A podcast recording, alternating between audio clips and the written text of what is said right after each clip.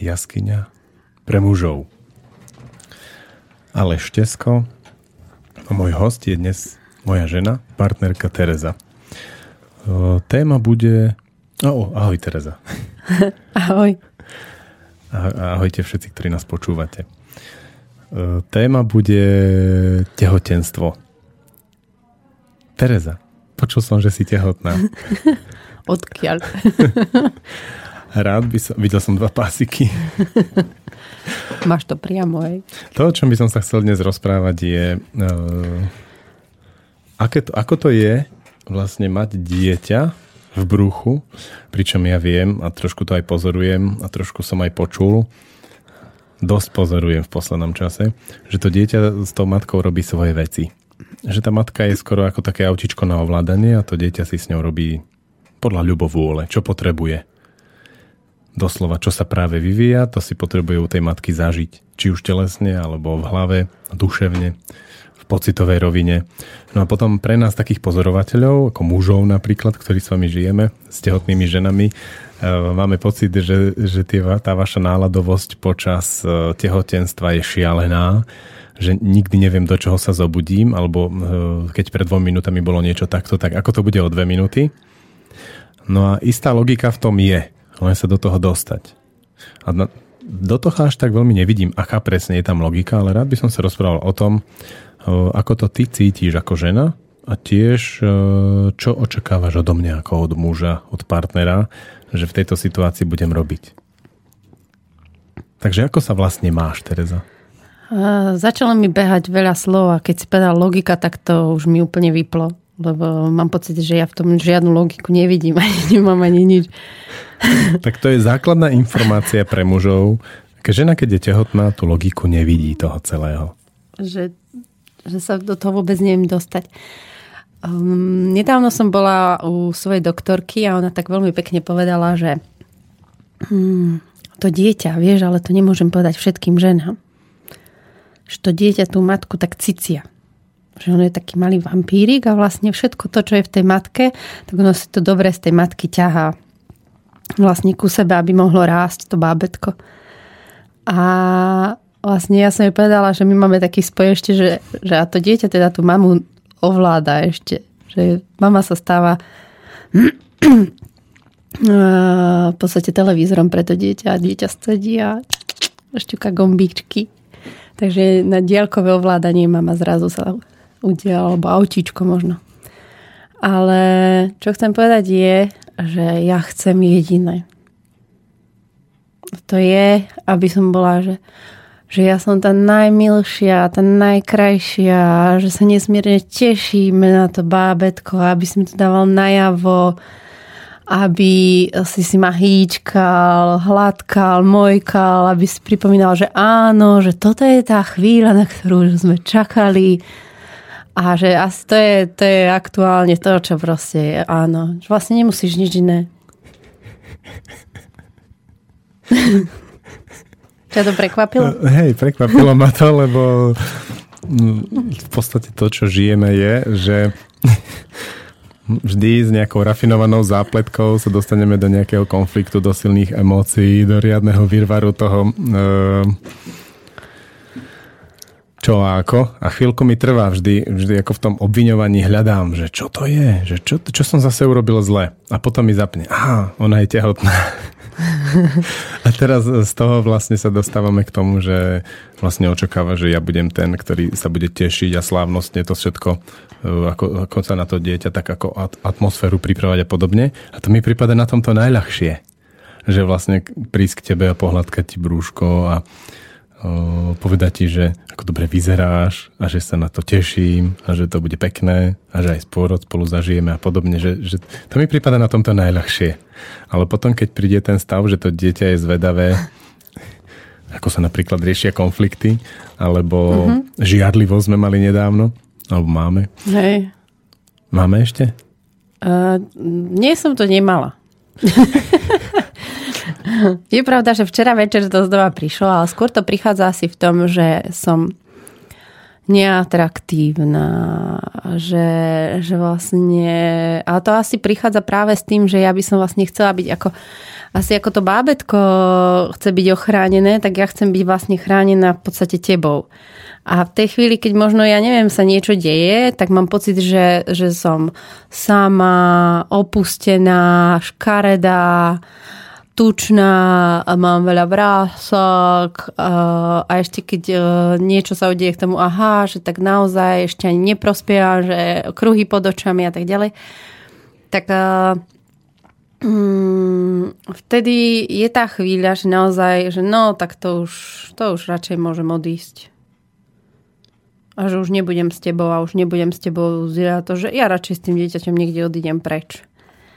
A že sa stiahnem do nejakého kúta. A vtedy príde tá situácia, tá emócia, s ktorou vlastne sa potrebujeme stretnúť. A keď, keď ju... Uh, ja čakám štvrté dieťa a mám pocit, že uh, som si tie emócie a chvíle nedovolila pri tých troch. Že ja to vlastne nepoznám, čo to je to, čo prežívam teraz. A súvisí to podľa mňa s tým, uh, uh, ja pomerne menej čítam. Ja ako, keď, sa, keď niečo chcem, tak skôr sa učiť, tak to robím že s niekým sa rozprávam a potom to reálne robím. Ale veľmi málo čítam, mňa to nebaví, lebo mi to príde veľmi suché. A ani teraz ma veľmi nebaví čítať o tom, že aké tehotenstvo a tak ďalej. Ale čo je jedna vec, a to som si prečítala jeden článok, a tam veľa hovorili o tom, že to je to vedomé tehotenstvo. Že keď tá žena ako keby uh, si vníma samú seba, ja vôbec neviem, čo to je. Ale ako to súvisí teraz tá panika, alebo tá hystéria občas? Alebo tá veľká emocionalita s tým vnímavým tehotenstvom? Ja mám práve pocit, že si to môžem dovoliť. A tým pádom, že to je to moje a nepúšťam to tomu dieťaťu. A možno je, ako ty hovoríš, to dieťa na to zvedavé. A možno ono naozaj to spustí, všetky tie gombíky, ako naozaj to tak je. Ale vlastne pri tých troch deťoch ja som si v podstate nedovolila nič tohto druhu. Nejakú paniku, nejakú hrôzu, nejaký strach. Aha, tak to bude a hotovo. A prečo si to teraz dovolíš? Uh, že mám pocit, že ja sama som sa niekde posunula ľudsky. Ako žena, ako človek. Vo vzťahu k sebe. Akože môžeš byť atraktívna aj ako hysterka? Uh, um, skôr mám pocit, neviem, či atraktívna. Ale že už to môžem. Jednak je tam niekto, asi tam tí, ktorí, sa mo, ktorí to vlastne zvládne, to moje zosypanie. Že ja som mala partnera, pre ktorého bolo ako keby ťažké a ja som mala pocit, že ja ho musím držať, ak by som sa že ja mám niečo ťažké a ja mu poviem o tej ťažkosti, tak ešte jeho musím držať, lebo sa viac zosype. A že tým pádom tie veci neprebehli. A kdežto teraz to už si môžem viac dovoliť. Takže ono to asi súvisí aj s tým, čo sa dialo pred tým tehotenstvom. A to už, že to teraz tak je viacej uh, hore-dole, hore-dole, hore-dole, že sa cítim, že niekedy mám nesmiernu chuť uh, výjsť von, byť s ľuďmi a tak ďalej. Niekedy sa chcem stiahnuť a úplne byť sama, aby ma nikto nevidel. Čo ešte mám stále pocit, že ako keby ovplyvňuje aj v tehotenstve ten cyklus ktorý som mala menštruačný. Že napriek tomu, že tá menštruácia neprebieha viditeľne, tak sa tam v tom tele uh, niečo deje. Súvisia Ktorá z tých fáz je pre teba teraz taká výrazná? Že, že máme to pred ovuláciou, ovulácia, pred, uh, tá poovulačná časť, kedy sa uzatvára, že potom to, čo bolo menštruácia, kde sa to má čistiť. Uh-huh. Kde to cítiš najvýraznejšie, že si ešte stále v cykle? Lebo sa to tako ja som mal dlho taký názor, alebo čo som počul od žien, že počas uh, tehotenstva už cyklus nie je. A on zjavne je. Zjavne sa tam niečo deje. Uh, neviem, kde to je, ale teraz mám pocit, že je čas pred ovuláciou alebo čas ovulácie, lebo mám nesmiernu chuť sa veľa milovať. Hej. Takže že to bude, to teraz vnímam najvýraznejšie. A myslíš, no. že je to tou fázou e, toho neviditeľného cyklu, alebo je to tým, čo sa vyvíja u nášho dieťaťa? Mm, možno je to súvislosť. A teraz mi to iba prišlo, že sa to náhodou spojilo a naozaj možno uh, sa asi vôbec netuším, čo sa vyvíja teraz nášmu dieťaťu. Že keby sa zhodou okolností v tomto čase um, to Tie telo pohľavné. venovalo najmä pohľavným orgánom a ešte by ano, to bolo v čase ano, ovulácie. Ano. Ale mám pocit, že iba sa dotknem ja svojich prst, nie je to ešte ty a už to úplne ide, že... Že veľká chuť. Je to pre mňa zaujímavé tu byť s tebou, lebo inokedy mi hlavou behá oceán otázok, ktoré by som sa chcel toho človeka spýtať ako hostia, ktorého tu mám. A teraz uh, mám celkom púšť. A prečo? Že prečo máš púšť? Hmm.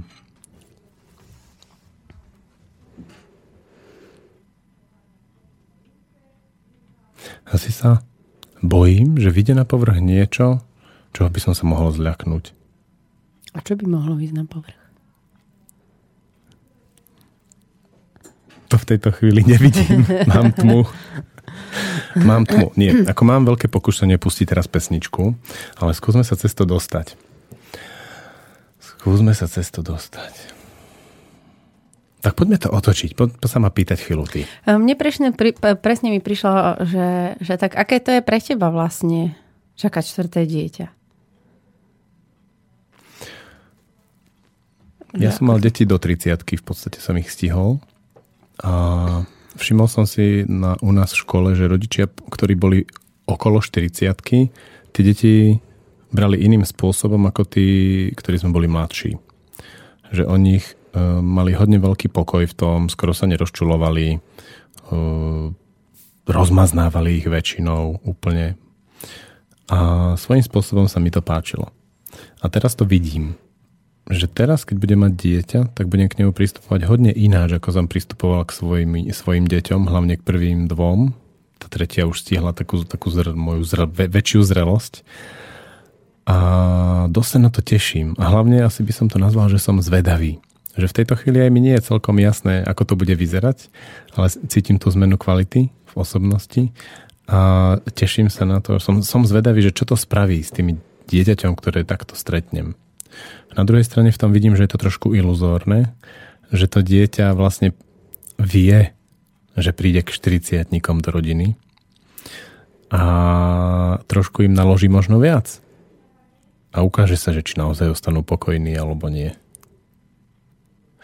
No a teším sa veľmi na to, že, že teraz vlastne to die, tie naše deti sú tak na polovicu s našimi ex-partnermi a toto dieťa bude s nami stále. Mm. A na druhej strane je to aj zdrojom takej obavy, lebo teraz e, si veľmi užívam tie chvíle, keď sme s deťmi, ale aj tie chvíle, keď sme bez detí. A teraz už nebudeme mať tie chvíle bez detí tak ľahko. Tak ľahko, no. Ale na druhej strane na to dieťa sa teším a vzniklo viac menej zámerne. Vedome celkom. Nebolo to, že niečo ušlo. Vnímaš, že je to tým vekom? Skúsenosťami. Tým, čo, čím sme si prešli. Cítim, že v tom prvom vzťahu, v prvom manželstve som bol hodne upetý na veci, ktoré teraz považujem za úplne nezmyselné. A veľmi mi na nich záležalo a veľmi som pracoval na tom, aby boli ošetrené.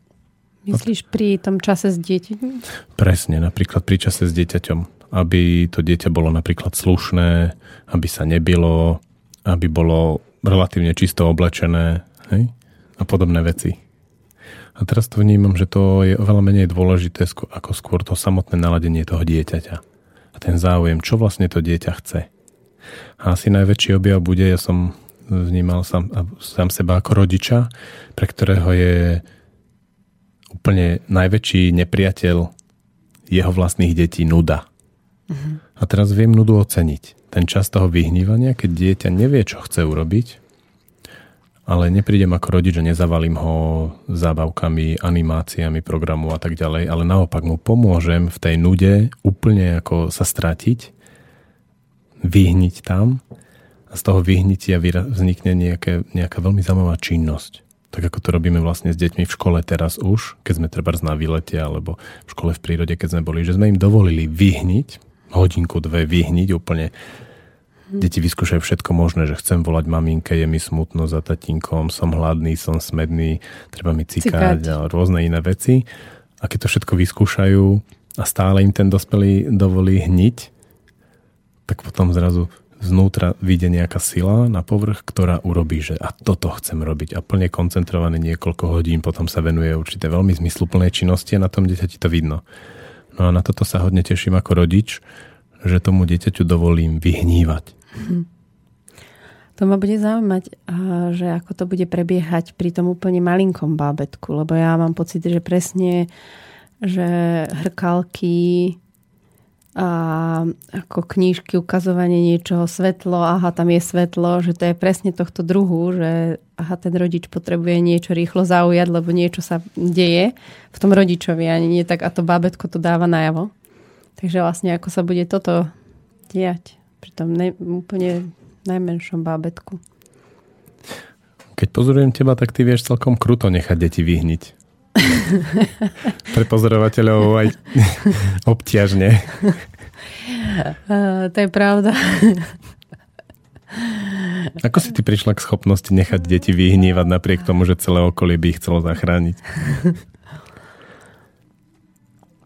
Hmm, postupne. A nedávno som spala s deťmi v škole, školskými a som vlastne zistila, že oni nás dospelých vôbec nepotrebujú na to, aby niečo sa učili. A že keď niečo chcú, tak vlastne to vedia zistiť same. A oni toho už vlastne dosť veľa vedia.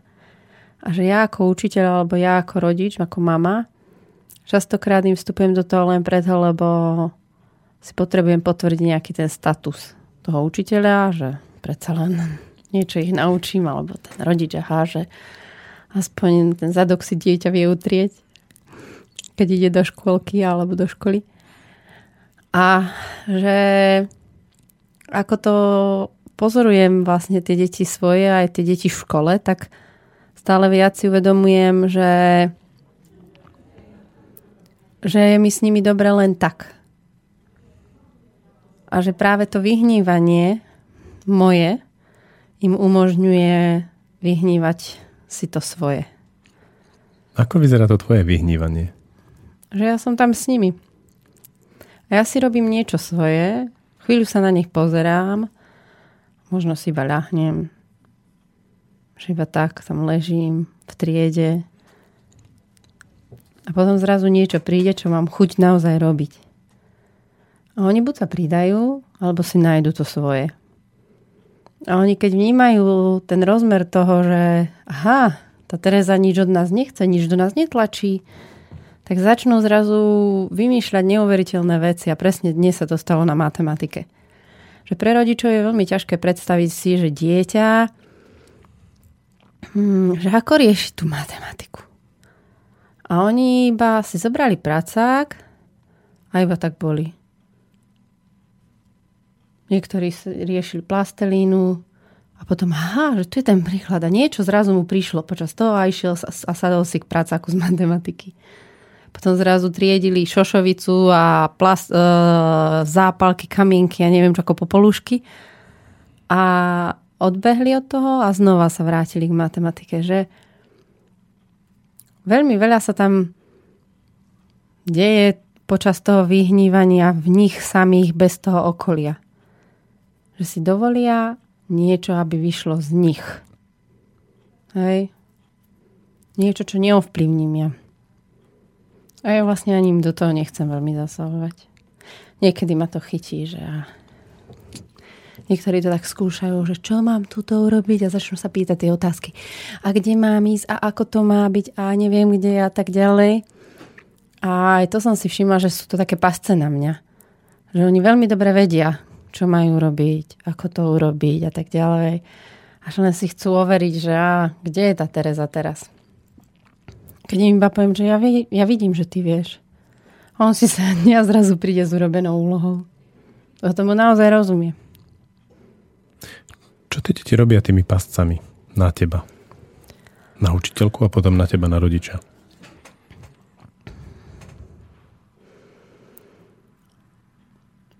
Niekedy mám pocit, že chcú iba byť. Byť so mnou. Že to je prvá vec. A druhá vec, že či ona to uvidí. Naozaj ten, táto Teresa dosť dospelá a múdra na to, že vidí, čo teraz urobím. A on potom, keď vidí, že á, nie, nie, nie. Ďalší hlúpi dospelí. Hej, ďalší hlúpi dospelí a robí iné veci, ktorými mi ukazuje, že buď sa preber, alebo má, a asi najčastejšie preber sa a robí to rôznymi takými vecami, že vlastne mi umožní prebrať sa tým, že buď sa riadne nahnevám, alebo sa rozplačem, lebo už to proste nevydržím a vtedy to pukne a praskne a, a sa takže dobre. Už to možno príde a už to uvidí, čo robím. Je už je tu nejaký dospelý, ktorý sa vie o mne postarať. Hej. Hej, tak by som sa chcel vrátiť ešte k tomu dieťaťu, čo máš v bruchu. Uh-huh. Uh, ty, keď e, na teba prichádzajú tie veci, ktoré e, sú také špecifické práve preto, že si tehotná, a to, je tento, to sú tie momenty, kde to dieťa niečo súrne potrebuje, tak ťa k tomu ako keby úplne že až dotlačí, tak ty máš v hlave nejakú takú tú, to vedomie, že aha, teraz to dieťa potrebuje zažiť toto, pustíš sa a ide to? Alebo je to úplne, že nevedomé, že ty proste len žiješ nejaký život, ktorý pozoruješ spätne a ani nevieš, čo, sa vlastne, čo, čo vlastne to je? Ako to máš? Ja si to neuvedomujem. Respektíve tak... Ani trošku, ani náznak nejakého vedomia, že aha, to moje dieťa zase niečo chce. No dnes, keď sme išli okolo tých gofrí, tak som si asi, hej, že to chce dieťa. že hej, že proste možno, že to si mám a že asi sa to niekedy udeje, ale mám pocit, že, že potrebujem ten impuls zvon. Že vyslovene je to taká ako biela mapa, kde ja idem iba tak, že naozaj, že keď je to autičko na ovládanie, a to autičko si vlastne nevyberá tú cestu. Proste nie. To je pre mňa hodne zaujímavé. Nemáš to strach, že niekto ťa ovláda napriek tomu, že je to tvoje dieťa a vlastne robí si na tebe experimenty, ty si jeho pokusný zajačík? Mm, neprišlo mi to, že by som sa toho bála. OK, máme telefona, tak môžeme uh-huh. vyskúšať, že čo nám z toho vzíde. Počujeme sa? Dobrý deň. Áno. Trošku väzbite, tak choďte ďalej od reproduktoru, ak počúvate. Dobre. E, chcem sa opýtať, čo sa dobola do relácie? Áno, do jaskyne pre mužov. Á, tak čo som lebo som sa chcel nejaké technické veci dal. Jasne, nech sa páči, do počutia. Takže Tereza, ty si ten pokusný, tá, tá krysa pre to dieťa. Krysa veľmi inteligentná, skúsená, máš telo, ktoré vieš používať. To dieťa, tomu telo len rastie, ono ho nevie používať a je zvedavé, ako to funguje v tom tele, ale aj v hlave toho človeka. A ono ťa uvádza do rôznych situácií a emočných stavov a, a chutí. Ono ti robí chuť, napríklad, že niečo by si chcela. Napríklad si dá tú gofru. Hej. A moja otázka bola, že či ťa to vlastne vôbec nedesí, neovplyvňuje to nejako tvoje naladenie k tomu dieťaťu. Mm, to nie. Je to tak zariadené, že v tej nevedomosti proste Asi. to dieťa bezbreho miluješ a je Zjavne to... áno. Nemenné nastavenie. Úplne. Aj keď úplne strácaš seba. Uh, ja vtedy nemám pocit, že strácam seba. To je iba proste ten stav. A spätne, keď sa na to pozrieš, tak nemáš nejaké... nejaké... Uh, možno tam príde niečo, ale to už vlastne zabudnem zase. že, že pre mňa ako keby, že naozaj mám pocit, že tu nie je, čo bude a čo, je, čo bolo. Tu nie. Tu a teraz. Hej. Že, že pre mňa naozaj včera, keď ja, a že vlastne ja už si nepamätám, čo sa včera večer udialo, ale iba si pamätám, že niečo bolo, ale že, že čo sa dialo, ako som sa cítila, kde to bolo a tak ďalej, je veľmi už ako keby vzdialené tomu.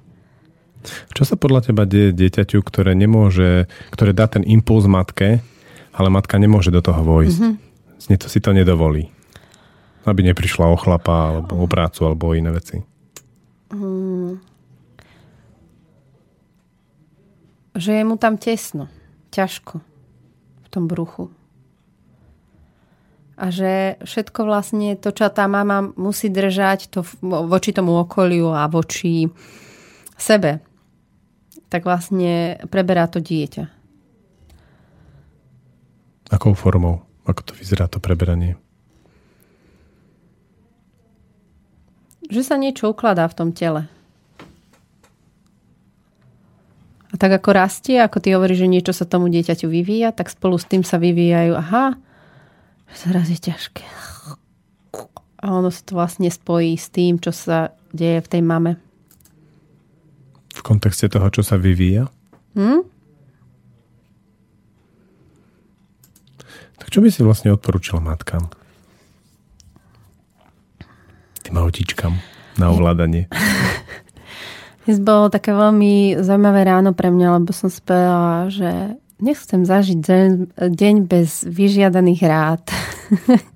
Čo to znamená? Uh, že by som ich nerada dávala a nerada príjmala. A nevyžiadané rady je napríklad, že uži si pekný deň. Takže nechceš dať matkám uh, ako nejakú nevyžiadanú radu? Uh, asi by to tak mohlo byť.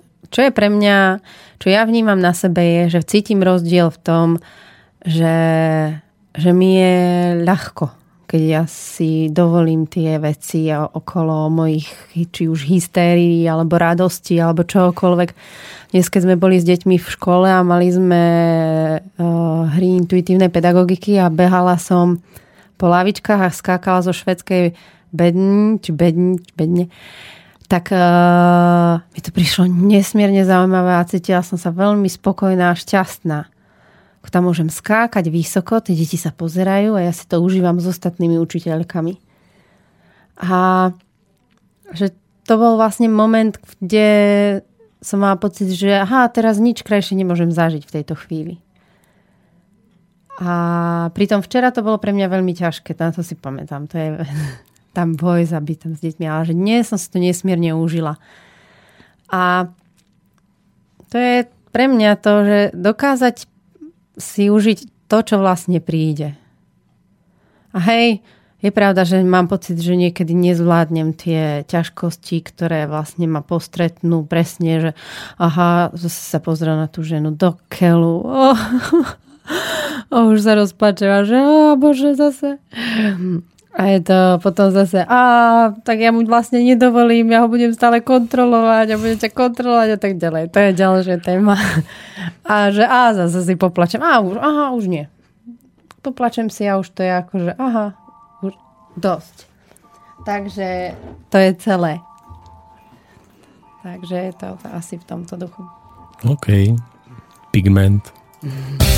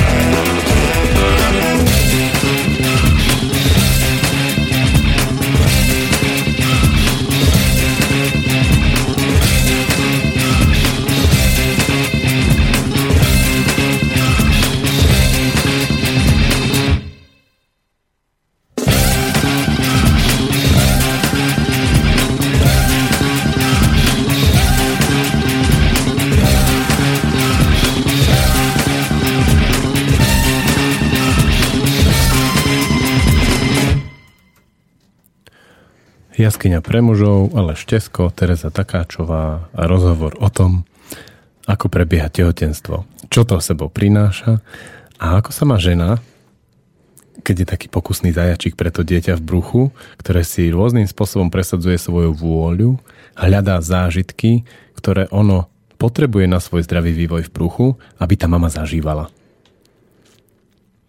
Môj priateľ Patrik Bálind, ktorý o tom hodne rozumie, hovorí, že to dieťa trošku už vzhľadom ku svojej budúcnosti, lebo vraj deti v tomto období vedia presne svoju budúcnosť, sa, sa už tak pripravuje na to. A keď sa na to pozrieš tak, že kam ťa tlačí tvoje dieťa, čo máš zažívať zatiaľ, tak ako ti to vychádza? Že čo bude? Že no, Nemyslím s celkom Alebo povolaním, že... ale skôr také, Nie, tak myslím, také ale povahové že... rysy. Že čo, čo vidíš, že čo je, na čo je to dieťa naozaj zvedavé? To tvoje dieťa.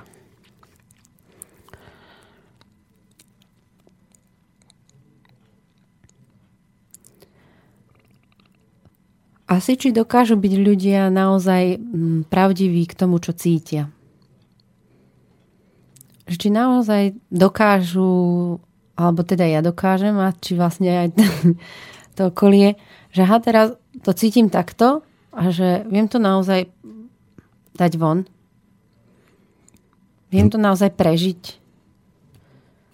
Ten pocit, to, to čo príde a viem to zdieľať s tými ostatnými. To pôsobí, ako keby ťa v tomto období hodne vytáčali ľudia, ktorí sú v prispôsobení. um, Hlavne muži. Ja mám pocit, že pre mňa je úplne, že vidím slabého muža a to je pre mňa úplne, že zažijem aj teba v nejakej chvíli, kde vidím, že Ježiš Maria, toto fakt, toto fakt je muž. že toto fakt je ten muž, ktorý, aha, toto zvládne, a toto nie, bože. Tak uh, je pravda, že teraz sú pre mňa ako slabí muži veľmi veľmi veľkým opovrhnutím. Čo by si s takým slabým mužom, keď ho vidíš, najradšej urobila? Asi ten... zmlátila.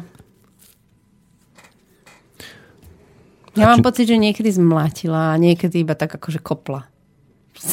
Čo to? Že ty ako naozaj chceš byť pri nejakej žene? Ako to máš s fyzickým bytím ľudí? Alebo nie ľudí, ale mňa napríklad, keď, keď máš nervy na mňa. Je to ďaleko, alebo si hmm. blízko toho? Keď sú nervy, naozaj, že nervy, tak už, už je to veľmi ako, že to už dám.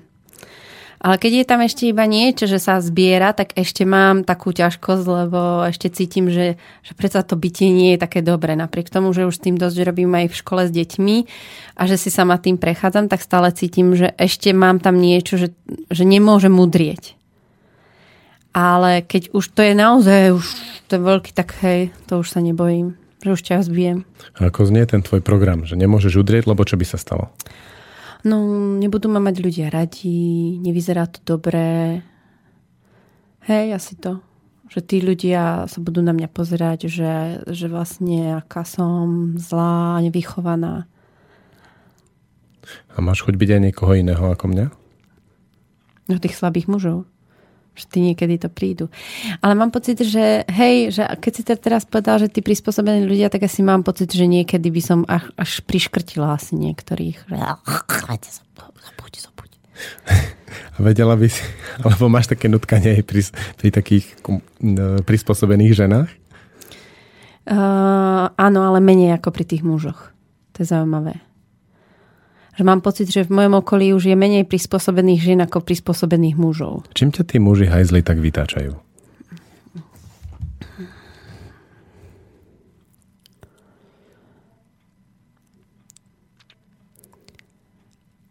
Že je pre nich ťažké byť mužmi. Čo to pre teba znamená? Že je pre nich ako keby ťažké, že hej, tá žena teraz, teraz nepotrebuje nič, aby som jej hovoril, alebo iba, iba chytí a ani to nemusí byť nejaké extrémne fyzické, nás iba drží. A že vlastne tá žena cíti, že on tam je.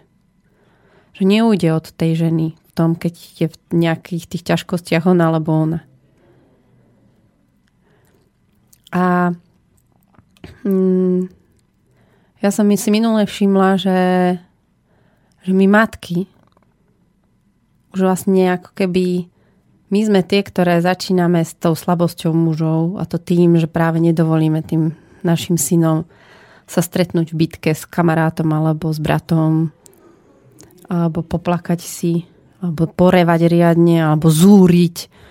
Alebo ich hneď stopneme a, alebo ešte čo je, že áno, veď to musí byť spravodlivé a rovnoprávne. Keď to má starší, tak aj mladší predsa musí takisto dlho, toľko isto veľa a tak ďalej. A že to mám pocit, že presne v tých momentoch tým chlapcom berieme tú silu, ktorá im chýba ako mužom. A je veľmi ťažké potom pre nich ju znova objaviť. A keď vyrastú, tak to sú tí, ktorých by si potom škrtilo. Hej, a že je pre mňa teraz veľmi vzácne pozorovať môjho syna, ktorý mám pocit, že mojim odchodom z domu asi trpel najviac zo všetkých mojich troch detí. A teraz je so mnou v triede a mám pocit, že, že výrazne narástol a nie fyzicky. Aj. A že nesmierne šťastný a vie, kto je, a vie pracovať s tou svojou silou. No, mať matku v triede ako učiteľku a vlastne tým pádom trošku oslabuje jej materstvo je dosť zaťažujúce. Ako si vieš poradiť s týmto? Minulý rok som zažila už vlastne dceru ako prváčku a na tom som mám pocit to tak uh,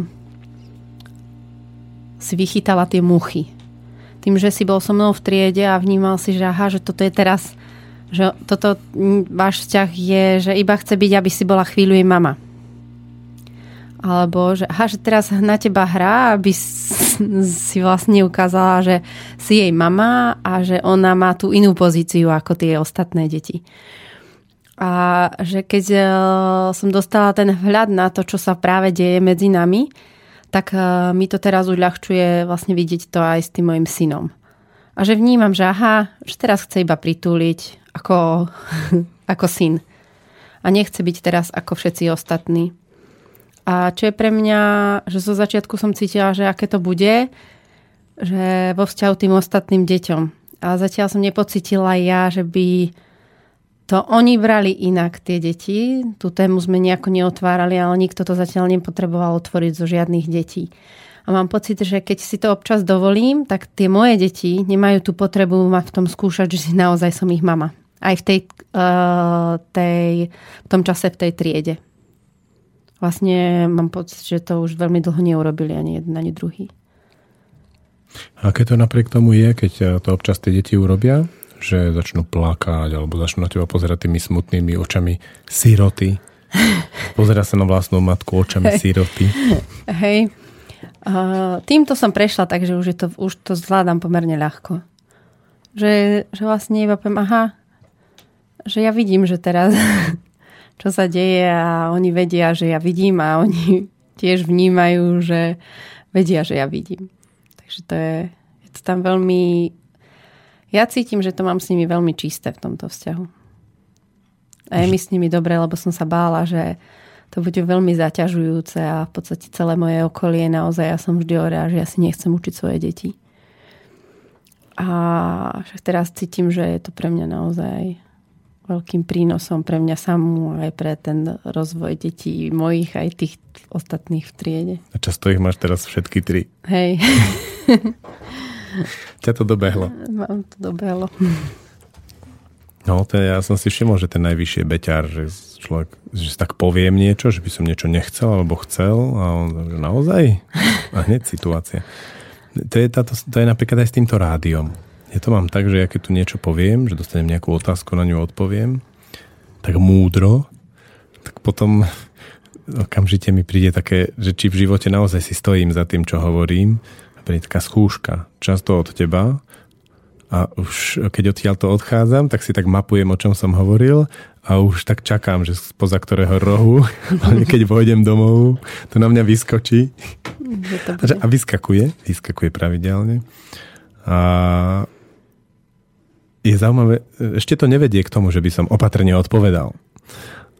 Mňa celkom baví sa v tých výzvach sa do toho oprieť, lebo myslím si, že to je taký stav tej tehotnej mamičky, ktorá je vlastne na takom ako keby na ovládanie a musí to pustiť. A keď to pustí cez to telo, tak to ide. To vidím, že sa tak deje v tebe.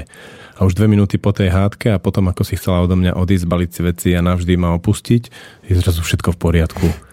A môžeme pokračovať ďalej. No a to je podobný stav, že, že príde nejaká tá vec do môjho života, alebo tá výzva a ja to tak pustím cez svoje telo, to, ten strach, hnev, smútok a nejaké sa to podarí tomu prejsť, tak zrazu vidím také jasné a hladké riešenie tomu celému. Alebo aj silu vôbec sa tomu postaviť. Silu postaviť za tebe, keď to máš. Mm-hmm. Práve mm. som sa chcela spýtať, že ako to práve ty vnímaš, keď uh, hovoríme, že prídu nejaké tie moje veci, ťažkosti, žiarlivosti, obviňovania, alebo tá neústa pohrdania a tak ďalej, že ako to ty vlastne prežívaš celé? Malo taký zaujímavý vývoj. Vlastne moja ex-manželka bola dosť emotívna, ale nejak som s tým nevedel robiť. Vždy som to proste odtláčal, alebo som sa obviňoval za tie jej pocity, ktoré boli celkom prirodzené a normálne, ale ja som s tým nevedel robiť. A cez tie ťažké procesy s rozchodom a s hľadaním nové, no ako s tým našim začína, keď sme začínali fungovať, to bolo dosť ťažké to bolo tak ťažké, že vlastne som musel to objaviť na novo, ináč by sme už neboli spolu. A v tom na novo objavení som zistil, že to je že to je príroda. Že to nie je niečo, za čo sa mám hambiť. Proste to je súčasťou živočišnej ríše tejto planéty. A v tej chvíli som sa trošku oslobodil a už sa na to pozerám skôr ako na prírodný úkaz.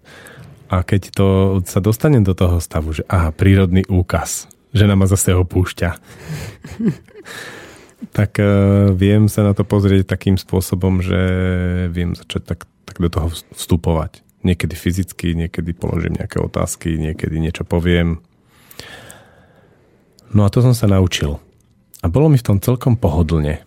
Mal som, mám nejaké pracovné otázky a išlo to. No ale v lete, ako prišlo dieťa, tak zhruba koncom leta, tak dva mesiace po počatí si zvýšila latku že keď teraz prídeš s nejakou emóciou alebo s nejakým problémom alebo s niečím, tak je to často pre mňa veľmi ťažké. Ťažké od toho momentu, že ty prídeš, vrazíš do mňa úplne všetky tie nože, ktoré môžeš slovami a ideš, do, ideš mi riadne po guliach. A potom, až kým si uvedomím, že to je ten prírodný úkaz, a to už sa na to tak dostávam, tak niekedy to býva horúce, riadne. Normálne, že sa niekedy bojím, že ty naozaj odo mňa odídeš. Alebo sa bojím iné veci podľa toho, čo vytiahneš.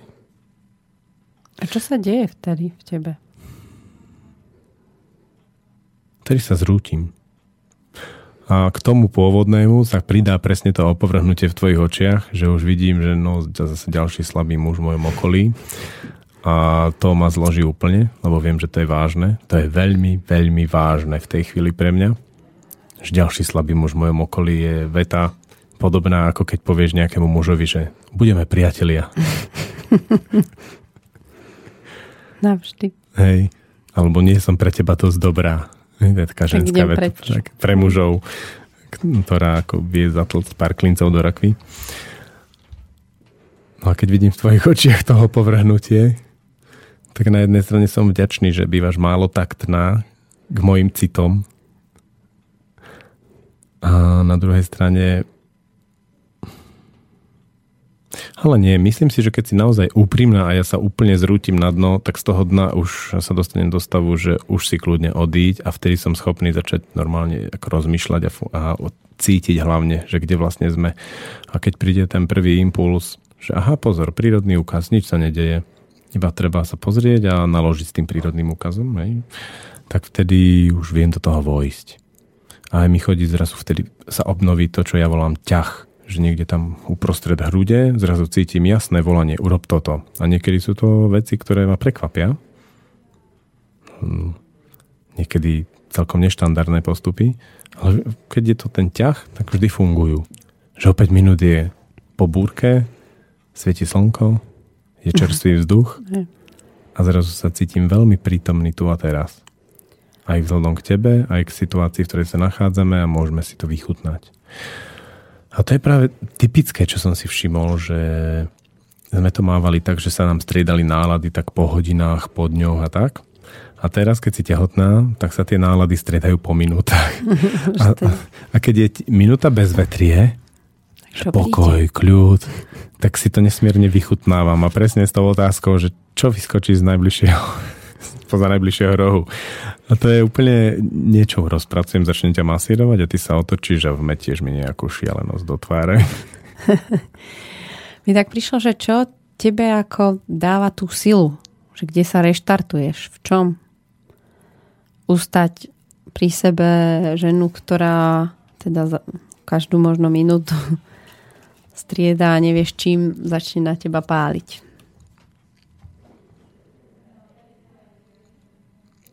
Čo mi naozaj pomáha je fyzická aktivita. Proste robiť niečo rukami, alebo teraz ako som začal cvičiť po Andrejovi nejaké veci s nagajkami, čo sú také bíče. prípadne nejaká tesárčina, niečo urobiť. Vtedy sa viem tak e, dostať cez tie svoje stavy až do takého veľkého zúfalstva a potom to nechať tak odísť často mi pomáha vyspať sa, dať si proste krátky spánok, alebo niekedy aj dlhý. A zobudím sa a zrazu cítim, že to je ináč.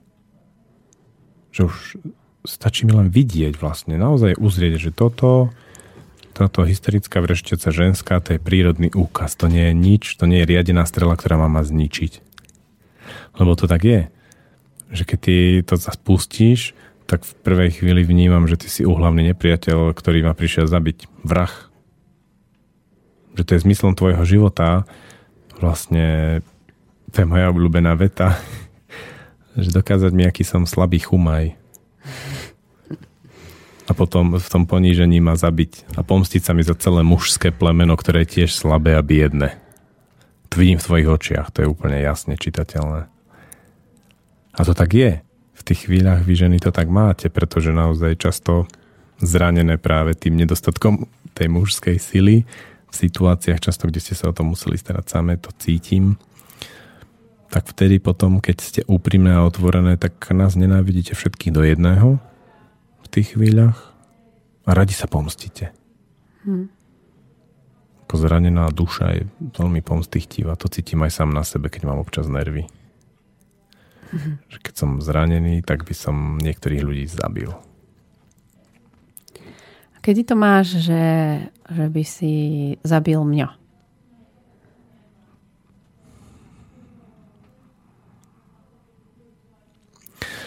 Mávam také stavy, kedy cítim, že je toho na mňa veľa z tvojej strany a že to nedávam. A to je presne pred tým uvedomením si. A vtedy mám tak, že, že keby zomrela, nájdem si inú. Sú také chvíľkové momenty, také záblesky.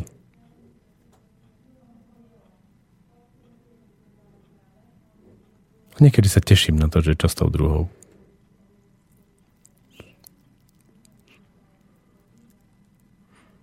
No ale potom príde to uvedomenie, že aha, príroda a potom sa na teba pozerám, ako tam plačeš, nariekáš alebo robíš bordel, piješ ma a to mi už pripadá pekné. Také roztomilé ako keď sa deti v triede bijú. Dnes som videl dvoch súrodencov, ako si nakladali a bolo to fakt pekné. Normálne, že bola v tom drive, energia, na druhej strane láska, lebo to robili tak bezpečne, napriek tomu, že si ťahali vlasy. Ťahanie vlasov je veľmi bezpečné. Mohli si rôznym spôsobom chcieť poubližovať, ale neurobili to. Bo súrodenci sa majú radi, aj keď niekedy je nad tým také riadne mm. báhno. A čisté. A vlastne tá zúrivosť, ten hnev toho človeka, to je veľmi pekná vec. Čo je nepríjemné, sú také tie zákerné veci z potláčenej zúrivosti, alebo z potláčeného hnevu, keď už naozaj ten človek alebo to dieťa ide s tým úmyslom, že musím ublížiť zákerne, krivo, škaredo, odporne. To tomu zabraňujem, ale keď je to také čisté a otvorené, tak to ide. No a v poslednom čase, alebo posledné roky som sa naučil veľa počúvať asi vplyvom práve Péra albuma, ktorý hodne robí s muzikalitou, veľa počúvať v reči alebo v hlase alebo v plači dieťaťa, že čo je vlastne skutočné. A ten neskutočný plač alebo neskutočný hnev mm, je, je, znie ináč, ako keď je to naozaj. A keď je to naozaj, tak je to pekné. Tak je to ako, keď je to hlasnejšie, tak je to ako nejaký kvalitnejší metal. Napríklad boli vynikajúci metaloví hudobníci. A keď e, je to také tichšie, alebo aj napríklad je to vyjadrenie tých, toho, že mám ťa rád a podobne, tak je to tak je to nejaká pekná jazzová kapela, príjemná, nejaký autentický starý chlapík, ktorý to vedie tak urobiť a speváčka nejaká občas. Ale keď je to, keď je to také neúprimné, neautentické a nie tu a teraz, tak to znie ako nejaké lacné elektro. Mm. Je dobré elektro, ale toto je lacné. Teraz si mi pripomenul, že v tomto období sa vlastne pre mňa vôbec slova stali veľmi Eh, nepriateľné. Že mám pocit, že, že sú mi veľmi málo. Málo na to, aby mi niekto ukázal buď eh, kde je, čo cíti, čo cíti voči mne, čo cíti voči okoliu a že, že sa veľmi málo pozerám, že veľmi málo počúvam, ale skôr sa pozerám. A to je, eh, neviem, či sa niečo tiež dieťaťu vyvíja, ale že to je teraz pre mňa veľkou témou. Slová, sú nič, ale skôr tie, tie činy a skutky. Ja toto vnímam z pohľadu dieťaťa toho, ktoré je v bruchu, že deti vôbec nevnímajú uh, slova, ale ani ich dopad na uh, stav tej ženskej duše, v, ktorom v tom tele, v ktorom žijú. Oni vyložene vnímajú zážitky rôzneho druhu, vône, to, čo, poču, to, čo hmm. počuje matka a cez jej telo prechádza k tomu dieťaťu ako nejaký impuls, to, čo cíti, to, čo chutí, ale slova vôbec. Hm. Na slova sú deti úplne mimo. Hm. A úplne má to tak ako, že, o, že ja nepotrebujem niečo rozprávať a nejaké slova počúvať. Že chcem vidieť, ako to je. A to ma zaujíma oveľa viac, ako počúvať nejaký obsah slov. A čo vidíš teraz? Uh, to, čo, teraz mi že to, čo si hovoril s tými zvukmi, je iné ako slova. S tým pláčom a tak. To je iné. Hej tom sa to dá tak viac rozlíšiť. Na čo sa pýtaš? Vidím, že sa na mňa dosť uh, takým pátravým pohľadom pozeráš, takým skenujúcim. Uh, začala som rozmýšľať nad tým, že, že čo je vlastne pre vás mužov, že, že či položím otázku, že je niečo, čo vlastne žena by tehotná nemala robiť vo vzťahu s mužom? Čo ten, čo, čo ten muž že naozaj proste nedá?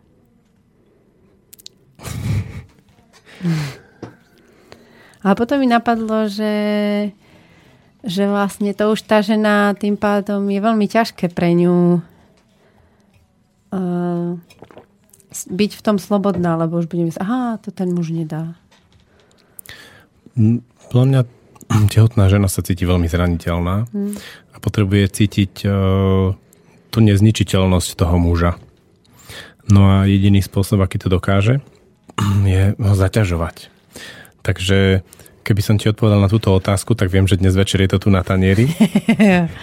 Takže rýchle povieš, len zaťažuj, len zaťažuj. Na druhej strane presne. Že Ale nie príliš. Pre túto konkrétnu situáciu pre mňa najzaťažujúcejšia téma je téma iných žien. A teraz ide o to, že keď tá žena cíti, že ten muž je niekde slabý, tak do toho miesta mu bude najviac udierať, aby tam trošku zmocnil, aby mu tam narastli mozole. A potom cíti, že to nie je slabé miesto celej rodiny. Hej. Tadiaľ už fúkať nebude. Tadiaľ už fúkať nebude, no. Hm. Ja v tejto chvíli tvrdím, že si to s tebou dosť užívam. A je pre mňa nesmierne objavné zažívať aj tie ťažké chvíle, ktoré sú naozaj ťažké pre mňa. Lebo ty vieš, e, že prídem unavený zo školy, z práce, niečo nevyšlo a tak ďalej a tak ďalej. Mám chuť sa zvaliť nič, aj štandard, proste vyložiť si nohy, hrať sa, nič nerobiť. Nič zodpovedné. A vtedy ty prídeš s veľmi krutou a ťažkou témou, ktorú nevyhnutne v tej chvíli potrebuješ v rodine vyriešiť. A nedá sa to, v práci to väčšinou robím takéto na mňa niekto skúsi, že poviem, že vieš čo, povedal si mi to, Zajtra sa k tomu vrátime, teraz nemám chuť sa tomu venovať. Ale ty si neodbytná. Ty mi nedovolíš to tak urobiť. Takže vtedy musíme aj späty vycúcať nejakú silu alebo len ležať a zdochyňať a pozerať sa na tvoj opovražlivý pohľad e, toho slabého muža, na toho slabého muža, ktorý nie je hodný tvojho dieťaťa. Áno, to je presne. Nie ty, ty ani nie si hodný sa pozrieť na moje dieťa, nie toho ešte mu niečo hovoriť. Presne. A to je strašne zraňujúce. Ja úplne chápem, že muži radšej zavrú oči, sklopia zrak, aby nevideli v tých ženských očiach to opovrhnutie. To opovrhnutie a tú mienku o nich. Hmm. Na druhej strane tá zraňujúcosť, podľa mňa, muži znesú nesmierne veľa ale znesú to len vtedy, keď e, dovolia tým zraňujúcim veciam prísť. A také príslovie, ktoré som dnes práve pozoroval hodne v škole, že keď sa dieťa, alebo chlapec, ale aj dievča, keď sa tisíckrát zraní, duševne a fyzicky, tak je dospelé. Hmm. Ale potrebuje aj tisíckrát spadnúť, tisíckrát niekde vyliesť, hmm. zažiť tisíckrát veľmi nebezpečnú situáciu, aj sociálnu, ale aj fyzicky. No a muži sú v tomto niekde tak medzi 50 a 150 a vlastne potrebujú tie nakladačky. Hej, ja som si uvedomila, že, že častokrát vlastne to obdobie našich mám bolo, že naozaj to musia všetko držať a ukázať, že sú silné ženy a tým pádom ako keby oni držali tých mužov. A že, že naozaj to tak ešte je, že my vám vlastne ani nedovolíme niekedy, no teraz menej, ty, prejsť si tými ťažkosťami s nami. To, to, ako, to sa nedá, že ty mi to nedovolíš, keď ja sa rozhodnem do tej ťažkosti vojsť, tak uh, síce stojím proti matke Levici, ktorá je teda riadne zúrivá, ale keď sa rozhodnem do toho vojsť, tak to viem zvládnuť. A teraz ide o to, či ale sa rozhodnem do toho vojsť, alebo sa tomu vyhnem. Lebo som si všimol, že my muži sme sa naučili v tejto situácii geniálne slalomovať. Práve medzi prekážkami tak, aby keď je tam malá medzierka, ktorou sa dá prejsť medzi prekážkami, tak ňou prejdeme namiesto toho, aby sme do toho vošli a tú hmm. situáciu ovládli. Hej, ale skôr som myslela, že, že vás niekedy ako keby chceme chrániť voči tomu, čo cítime a tak ďalej, lebo presne, aby ste sa nezložili. No ja, ne, ja nemám potrebu ešte riešiť zloženého muža. To je trošku podľa mňa ilúzia, lebo ty nebudeš chrániť muža, ale chrániš seba, aby od teba neodišiel. Alebo. To je tiež.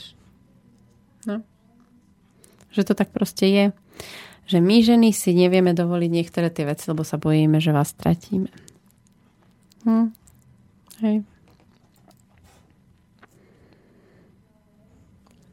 Tvoj čas sa pomaly naplňa. No, ideš na masáž nôh. To tehotné ženy potrebujú nejakú kvalifikovanú masérku. Hej. To je ináč vec, ktorú my muži tiež potrebujeme trošku dobehnúť. Tak potom prídeš za mnou, hej? OK. Máš niečo na záver svojho pôsobenia tu?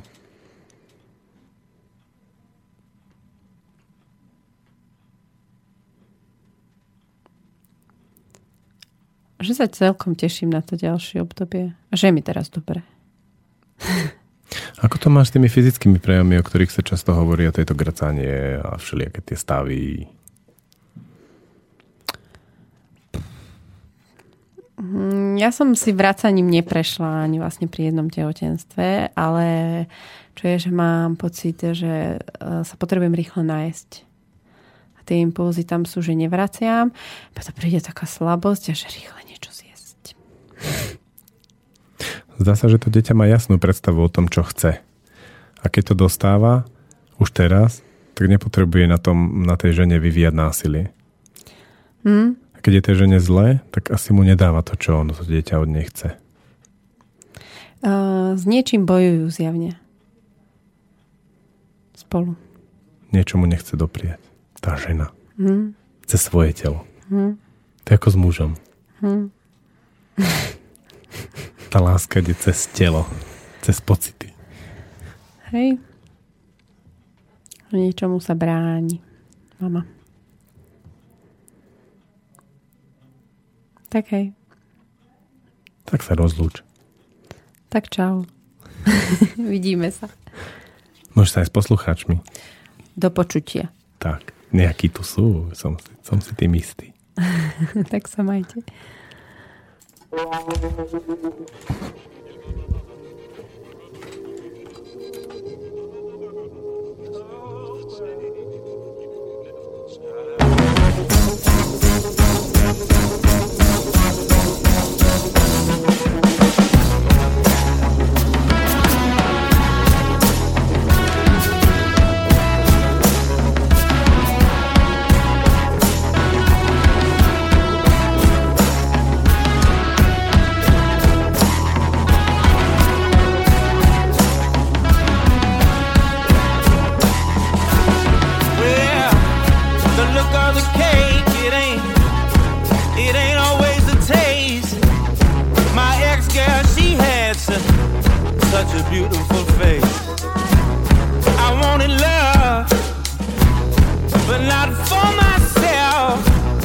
but for the girl, so she could, so she could love herself.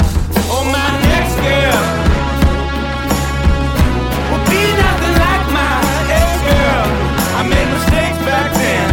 I'll never do it again. Oh, my next girl.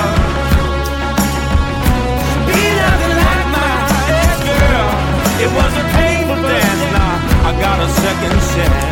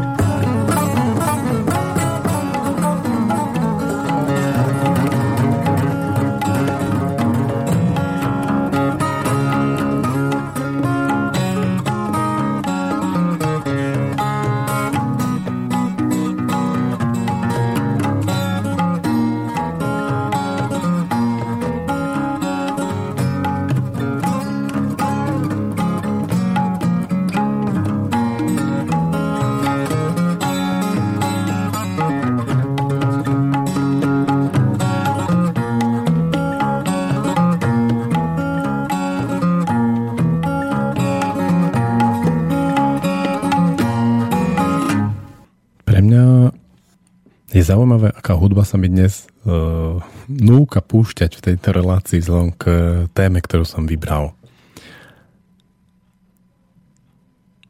Keď majú partnery svadbu a potom čakajú dieťa, to sú asi dva také najpatetickejšie momenty v ich živote.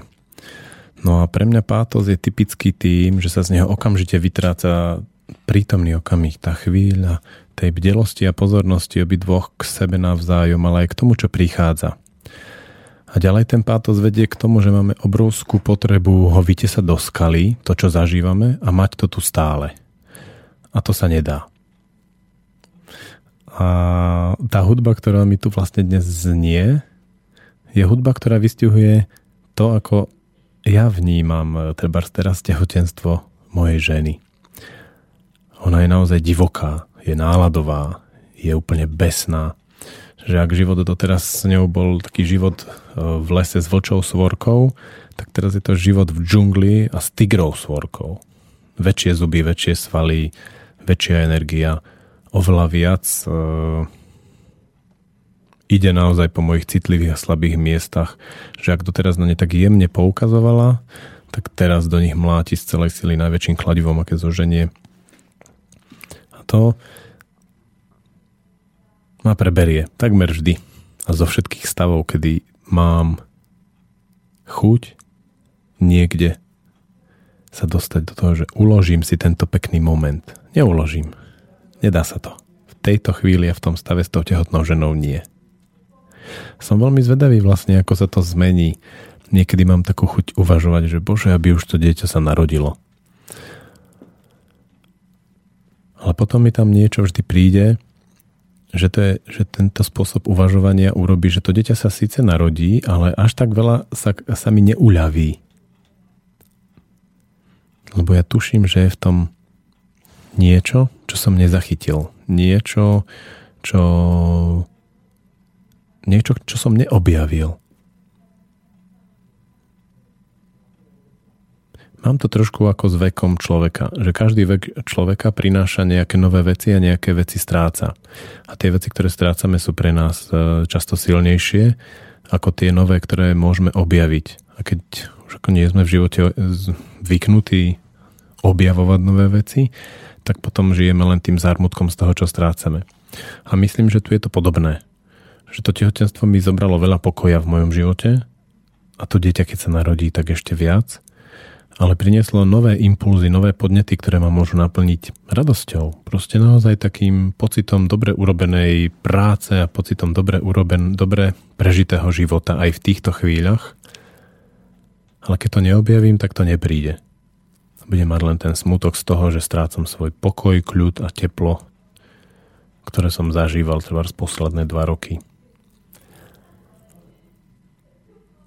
A to vnímam ako moju úlohu v tomto čase, to nájsť. Vlastne do apríla, kedy sa to dieťa má narodiť. Predpokladám, že sa ešte veľa vecí zmení, lebo ako sa dieťa bude rásť a budú sa mu vyvíjať rôzne časti tela a mozgu, tak ono bude chcieť vidieť, ako to vyzerá v praxi. Deti veľmi radi pozorujú z toho brucha, čo sa tu deje. Tak príde tá možnosť. Prišla otázka. Štefan sa pýta. Hovorí sa, že matka v tehotenstve si pritiahne takú dušičku do dieťaťa, ktorá odráža, v akom psychickom prostredí žije a s akými ľuďmi trávi väčšinu času. Viete to potvrdiť, alebo je to nemerateľné? Vychádzam z toho, ako to cítim, ako to pozorujem v okolí a tiež trošku z rozhovorov práve so spomínaným Patrikom Bálintom, ktorý tomu hodne rozumie, že dieťa e, nie je to, že matka si pritiahne, že, že to tak niekedy bolo, ak to tak bolo, ale teraz je to vyloženie tak, že to dieťa samé si, si z hora sa pozera na tú rodinu, pozer, ono vie vtedy, aký život potrebuje prežiť a vyberie si rodičov, ktorí mu tam sedia. A to je veľmi ako taký oslobodzujúci pohľad, pretože keď sa narodí dieťa do rodiny alkoholika, tak vlastne vieme, že to dieťa to potrebuje niečo tam zažiť. Také, že potrebuje mať toho otca alkoholika. A keď potom treba štát alebo niekto do toho vstúpi s nejakými zásahmi, že treba to dieťa nebude mať to, toho otca alkoholika, lebo odoberú treba z rodiny, tak e, to dieťa potom je, nie je celkom svoje. A k tomu mi aj celkom zapadne obraz našich detských domovov, kde v podstate je tendencia na Slovensku stále viac odoberať za stále menšie ako keby prečiny proti nejakej normalite deti z rodín. Preto máme naozaj veľa tých detí z detského, v detských domovoch a hlavne potom v profesionálnych rodinách. Ale tie deti tam nie sú spokojné. Jednoducho preto, že z hĺbky duše cítia, že to, čo oni potrebovali, im bolo odňaté. Im bolo znemožnené zažiť. A to je ťažké, keď si predstavíme, že niektoré deti to zažívajú naozaj takým spektakulárne nepríjemným spôsobom. To znamená, že je to naozaj výrazne nepríjemne to vyzerá, čo tam zažívajú. Ale tie deti si to vybrali. A dá sa tomu rôznym spôsobom pomôcť. Ale medzi tým odobrať dieťa z rodiny a tým pomôcť tomu môže byť ešte veľa iných možností, s ktorými nevieme pracovať.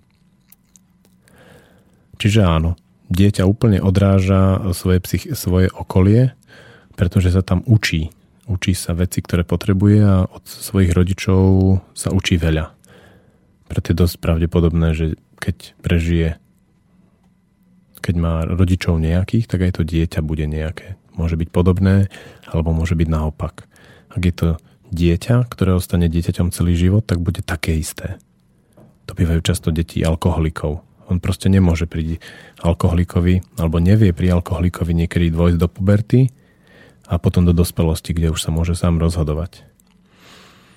Hmm, keď zase sa zasekne v puberte, tak bude robiť všetko naopak ako jeho rodičia. Úplne naopak. Ale často to býva taká skladačka, niektoré veci robí presne ako rodičia a niektoré veci robí aj just naopak. A to je veľmi zaujímavé. Napríklad deti malých rolníkov posledných neviem koľko desaťročí často utekali od tohto, lebo tí malí rolníci nedovolili deťom, keď vošli do puberty, si to vyskúšať, že aké to je a potom v tej puberte ostanú celý život. Odídu do Bratislavy a tam žijú úplne opačný život, ako žijú rodičia niekde na dedine a ostanú tak navždy do konca života. Čiže najprv ako dieťa úplne presne kopírujem svojich rodičov, ako pubertiak robím presne naopak veci ako moji rodičia a keď si vyskúšam obidve polohy, môžem sa oslobodiť a rozhodnúť. Bude potom veľký priestor, keď práve príde Patrik Bálin sa pýtať tieto témy uh, veľmi konkrétnym spôsobom človeka, ktorý vlastne zažil um, niekoľko tisíc príbehov ľudí v rôznych takých ťažkých životných situáciách. A Patrik Balín je geniálny tým, že on si pamätá tie príbehy. A z, tých príbe- z toho, že si ich pamätá, vie potom usúdiť určité črty, že čo asi ako funguje práve v ktoromkoľvek období detstva. Deti sa ináč ako celkom ťažko skúmajú, pretože my môžeme pozorovať pri deťoch tie viditeľné prejavy, ale pri deťoch je zaujímavé práve tie neviditeľné veci, tie neviditeľné pochody. Napríklad rodičia väčšinou, alebo často hovoria o svojich deťoch, že moje dieťa nikdy neklame. A to je aj pravda. Ale deti pracujú so slovami veľmi špecifickým spôsobom, ktorý by som ja nenazval klamstvo,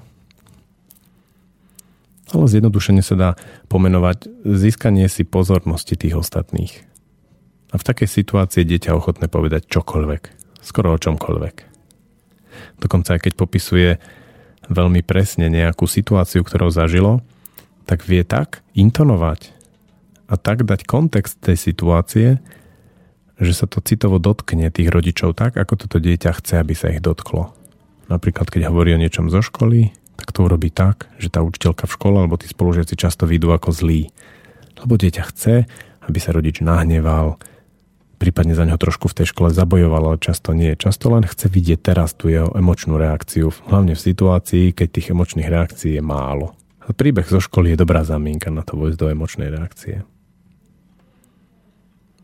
Tam práve my ako otcovia máme veľkú úlohu, máme na to trošku lepšie schopnosti ako ženy, mm, keď vidím, že toto dieťa robí, tú situáciu ukľudniť. Lebo žena ako levica matka vybuchne a chce to ísť hneď treba často riešiť, my ako muži môžeme vidieť, že to dieťa trošku pracuje s tým príbehom a išlo mu o ten výbuch tej levice matky a to je v poriadku, lebo matka stojí za tým dieťaťom. A potom otec tam vnesie ten pokoj tým, že povie obidvom, naloží s tou situáciou. Ukludní to dieťa aj matku. Hlavne matku, dieťa je kľudné, aj keď môže sa tváriť, že plače, hnevá sa, deti sa vedia veľmi pekne triásť alebo ochorieť v kontexte takýchto situácií. To býva zaujímavé. Pre mňa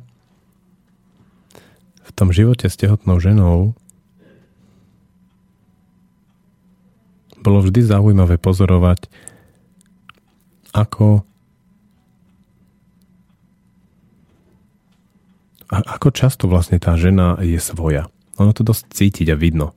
Keď sa pozriete na ženu a čokoľvek robí, tak vidno, že či v tej chvíli um, si to dieťa dalo pauzu a dovolilo tej žene si robiť svoje veci, alebo naopak tá žena ide v, ako kôň, cválajúc určitej situácii a určitému stavu, ktoré to dieťa súrne potrebuje zažiť a v podstate nie čo dodať. Vidno to v očiach často, keď je tam taká, také je to skoro ako keby existovalo nejaké kúzlo, ktorým ovláda tú matku a tá matka teraz v tých očiach má také, také, také trošku zastreté, tak to je ono. A je to typické napríklad aj tým, že keď v bežných situáciách citovo alebo o, slovne zaapelujem na niečo, tak to funguje. Ale keď je to, rieši to dieťa, tak vtedy to je bez šance. Vtedy to nefunguje a naozaj máme jedinú možnosť iba prestať to chvíľku a počkať, čo sa stane. Pretože to dieťa nie je ani tak zvedavé na to otca, otca má celkom v páži, ale je zvedavé na to, ako to prejde tým ženským telom, ten obrovský hnev, obrovská radosť, obrovská čokoľvek, čo tam príde. A to mm, je škoda rušiť, až by som povedal. To je taký koncert, ktorý si robí tá žena pre to dieťa. A keď muži do toho vstupujú svojou úzkosťou alebo, ne, alebo snahou zachrániť tú situáciu, ktorá vôbec nepotrebuje zachrániť, potrebuje tam len stáť a pozerať sa na to, um, tak vstupujú do tých procesov, ktoré sú medzi matkou a tým dieťaťom veľmi dôležité, také intímne ich. A žena vlastne toho muža potrebuje ako určitý katalizátor. Že si bol neschopný a niečo si neurobil a ja sa teraz zahnevám. To tak vyzerá. Ale to je medzi tou matkou a tým dieťaťom. A po chvíli takého pozorovania vlastne aj zistíme, že my muži sme tam často iba takí štatisti. Že tá žena si stačí sama že ona prudko vybuchne, ale aj prudko potom zhasne, keď už to prejde celé. Keď to neprejde a preruším ju v polovici, tak vyloženie máš taký hnev, že čo nás rušíš? My tu teraz pracujeme s tým dieťaťom. Tej sa nám do toho nerýb. Začítať v očiach zase tej ženy. Ona vám to nikdy nepovie, pretože ak slova majú mimo tehotenstva nejakú moc, tak v tehotenstve, obzvlášť v situáciách, že matka pracuje s dieťaťom slova žiadnu moc nemajú. Má moc emócia toho muža, keď on naozaj silnou emóciou, napríklad silným strachom vôjde do takej situácie, tak tá žena sa tam z hĺbky cez to dieťa prederie a vidí tu ten strach toho muža a začne mať taký silný strach o to, že ten muž naozaj to nezvládne a odíde treba od nich, že týmto spôsobom jediným asi žena vie to dieťa zastaviť a prestať mu dovoliť robiť tie pokusy na, jej, na nej samej. No a keď sa to podarí, tak potom to dieťa príde hodne ochudobnené aj fyzicky, ale aj duševne na tento svet a musí vlastne na novo ako keby robiť veci alebo skúšať veci, ktoré už v bruchu mohlo mať zvládnuté. No a teraz, e, keď sa už narodí, tak niektoré veci sa nedajú ani dobehnúť. Napríklad vývoj vnútorných orgánov alebo svalov alebo kostí. E, keď dieťa si môže zažiť cez matku, ako vlastne niektoré veci fungujú, tak ako to potrebuje a robí, tak e, dokáže ich vybudovať. Keď vie, že aha, tak no, treba môže cítiť, že bude mať e, sklon k tomu, aby sa fyzicky hodne hýbalo a matku vedie k tomu, aby sa dosť fyzicky hýbala a ona to robí, tak ono, aha, takto sa robia tie kluby, takto sa robia tie svaly, tie kosti a, takto, a ono to aj urobí. Alebo keď je to naopak nejaký mysliteľ alebo rečník budúci, tak e, tlačí tú matku do toho, aby si to mohlo zažiť, že aké, ako fungujú tie jej orgány a to jej myslenie a to všetko a to dieťa to cíti a si to tak vybuduje. Keď tam ale nie je tá možnosť, lebo to matka stopne zo strachu. Väčšinou je to naozaj taký veľmi priamočierý strach o to, že ten chlap to, odí, to nezvládne a odíde. Hmm, nemusí to byť ani, že odíde, že sa fyzicky odstra- odsťahuje, ale že vychladne jeho vzťah k tej žene. A ako náhle toto hrozí, tak žena okamžite hmm, zatrhne dieťaťu to, aby objavovalo cez jej telo svet. Ako to vlastne funguje. Respektíve nie svet, ale ľudské telo. A dieťa, keď sa narodí, tak už by to ľudské telo malo mať zvládnuté. Keď nemá, tak potom to potrebuje robiť o to, o to viac rôznymi činnosťami, ktoré sa týkajú práve fyzického tela a niekedy sú hodne na hrane. Hodne, hodne také deti pracujú s rizikom napríklad. Potrebujú hodne adrenalínu, či už v dospelosti, alebo aj v tom detstve. To je potom ťažké pre tie deti to doháňať. Brutvanna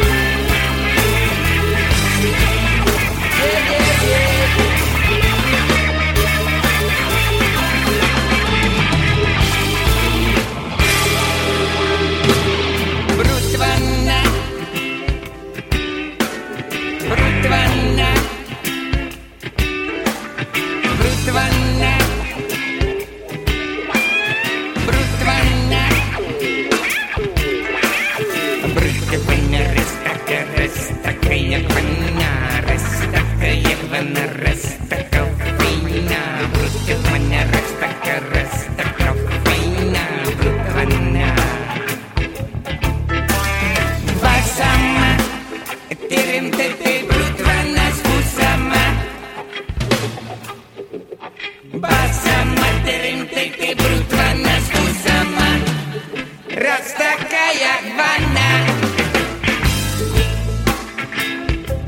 Раз где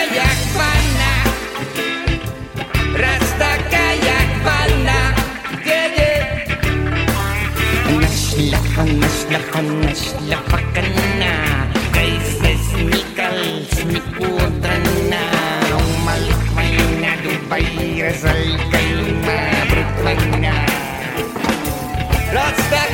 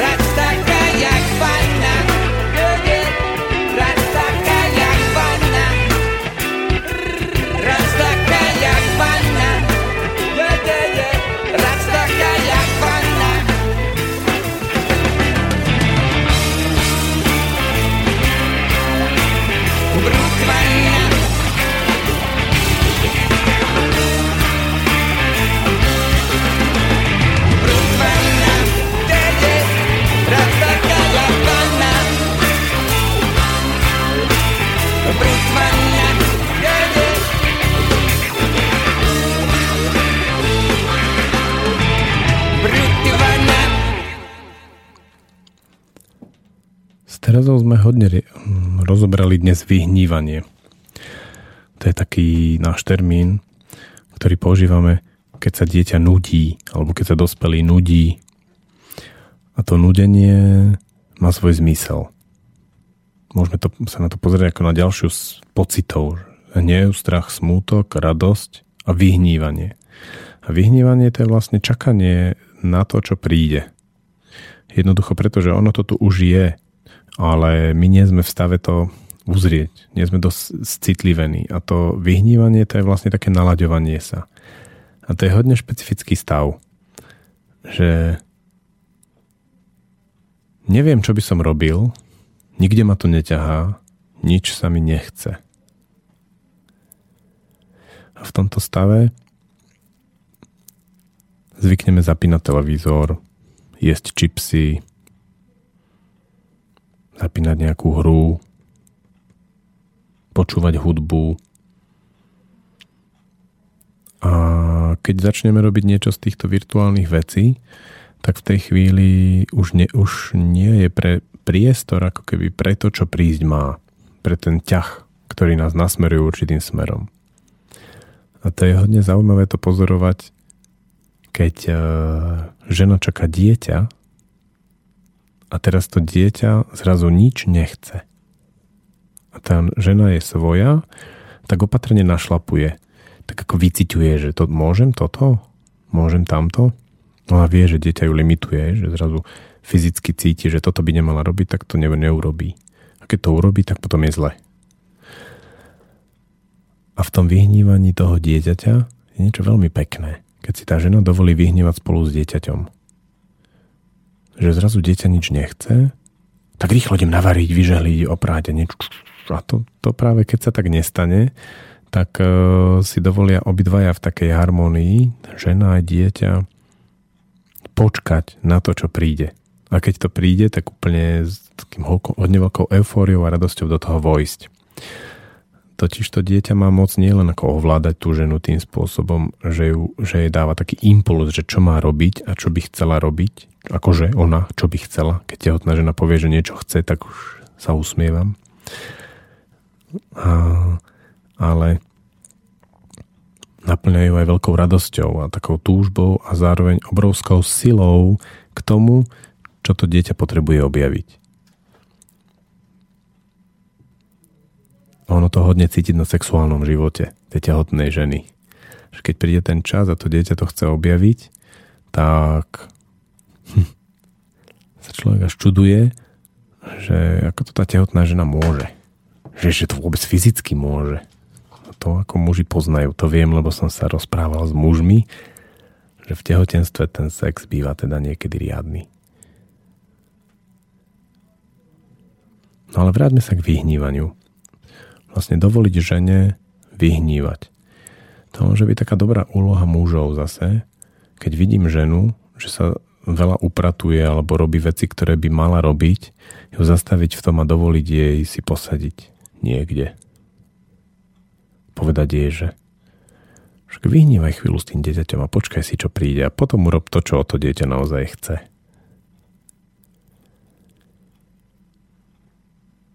A možno sa nakopia pri tom riady, smeti, v dome bude trochu neporiadku. Ale dieťa sa naučí, že môže vyhnívať. Celkovo to máme zakázané ako ľudia, si dovoliť nudiť sa. To cítiť na tom, ako veľmi dôsledne potrebujeme zatrhnúť tých, tým ľuďom, ktorí sa nudia, to, že sa nudia. Peciváli sú zlí, Nudiace sa deti majú zlých rodičov. V škole sa nudiace deti majú veľmi zlých učiteľov. Veľmi, veľmi zlých učiteľov. Preto učiteľov celkom aj teraz nemáme radi, lebo už je celkom jasné, že deti sa v škole hodne nudia. Napriek teda veľkej snahe učiteľov zaujať ich rôznymi názornými učebnými pomôckami a inými postupmi z pedagogiky. A práve naopak keď treba ja ako učiteľ v škole dovolím deťom sa nudiť chvíľu, tak oni získajú obrovský ťah na to, robiť to, čo by som ináč strašne chcela, aby robili, ale nedovolím im si trošku vyhniť predtým. Tereza to tiež dnes trošku otvorila, že dovolila deťom pracovať s plastolinou a s inými vecami, dovolila im nerobiť nič a potom zrazu prišiel silný ťah na robenie pracovných listov z matematiky. To tak býva. Nefunguje to tak, ale keď s tým počítame, keď je to kalkulácia. Že dieťa príde domov zo školy, ja si teraz poviem, aha, tak dieťa, potrebuješ si urobiť domáce úlohy. A keď nechám ťa trošku vyhniť, lebo Aleš povedal v tejto relácii, že to môže fungovať, a potom si tie domáce úlohy urobí. Toto deti vidia.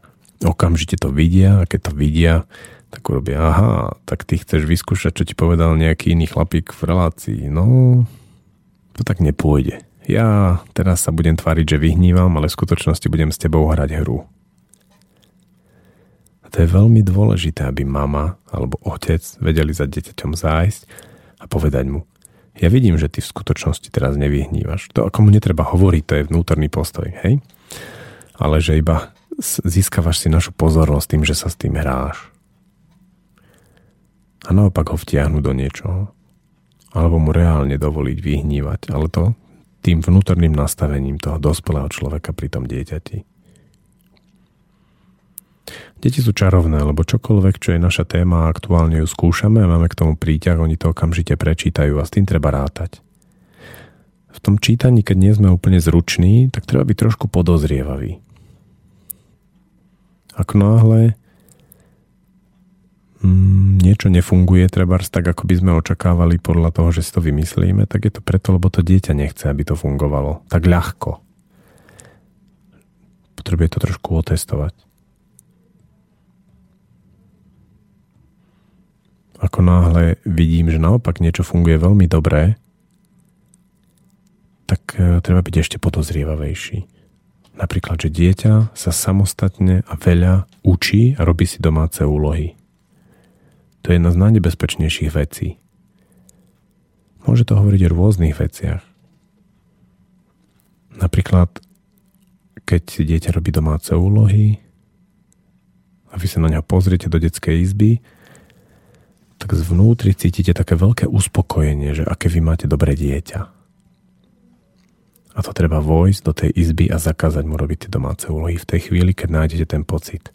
Lebo to dieťa tie domáce úlohy robí len preto, aby aspoň na chvíľku zažilo to vaše vnútorné hlboké uspokojenie a radosť z toho, že to dieťa si robí domáce úlohy. Lebo to nemá pre to dieťa žiaden zmysel.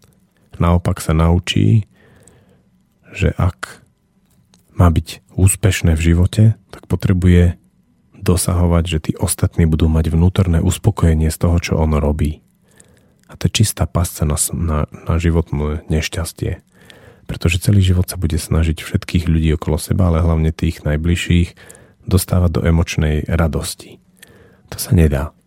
K emočnej radosti patrí emočná neradosť, emočný smútok, emočný hnev a ten naopak dieťa bude vnímať tiež ako svoje dielo a obrovský pocit viny, nesloboda, potom už bude robiť len také veci, aby tí dospelí okolo neho, tí blízky, zažívali vnútornú radosť.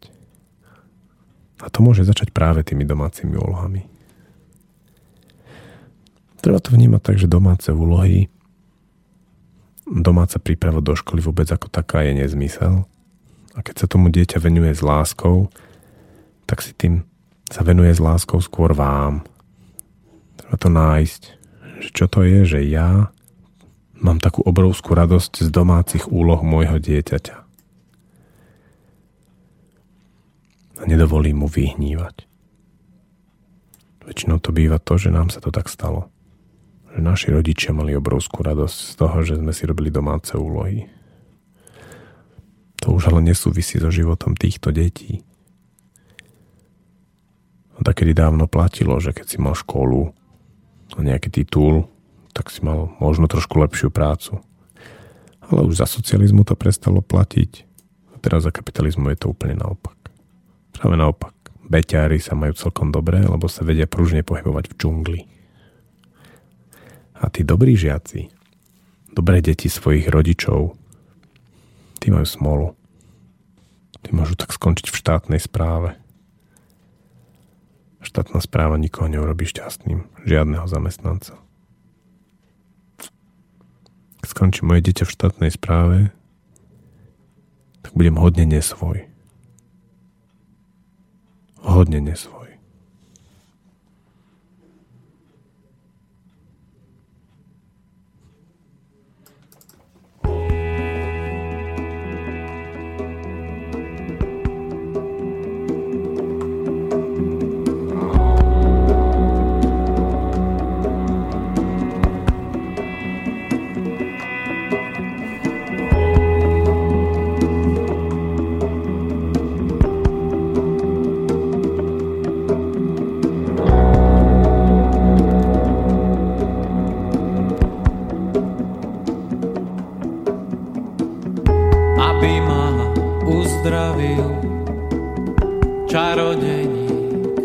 kreslil na púšti tvoj obraz.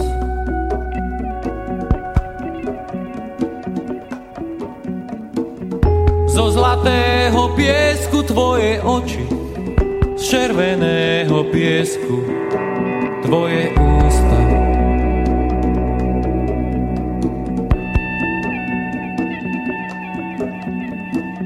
Z modravého piesku tvoje vlasy, belostného piesku moje slzy.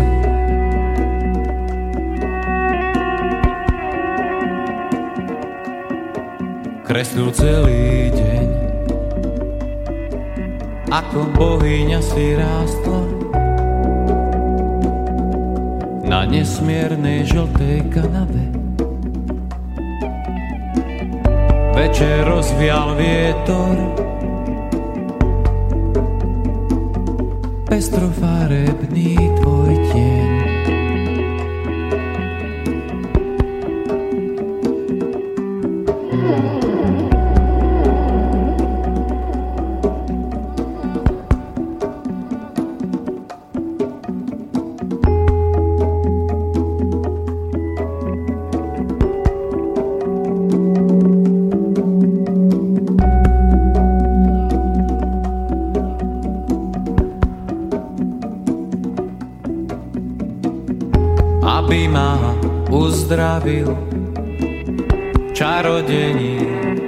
nakreslil na púšti tvoj obraz.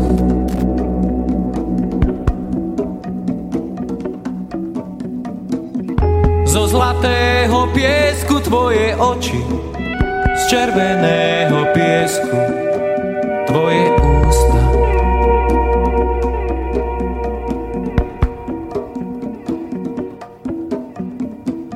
Z modravého piesku tvoje vlasy, belostného piesku moje slzy.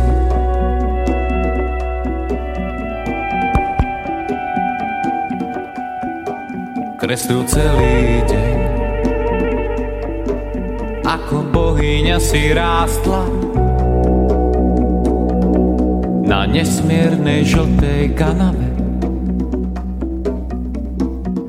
Večer rozvial vietor Pestrofarebný tvoj tieň.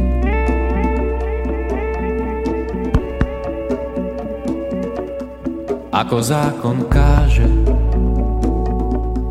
Nezostalo nič. Nič. Len to, čo bolo ako moje slzy Postriebrený piesok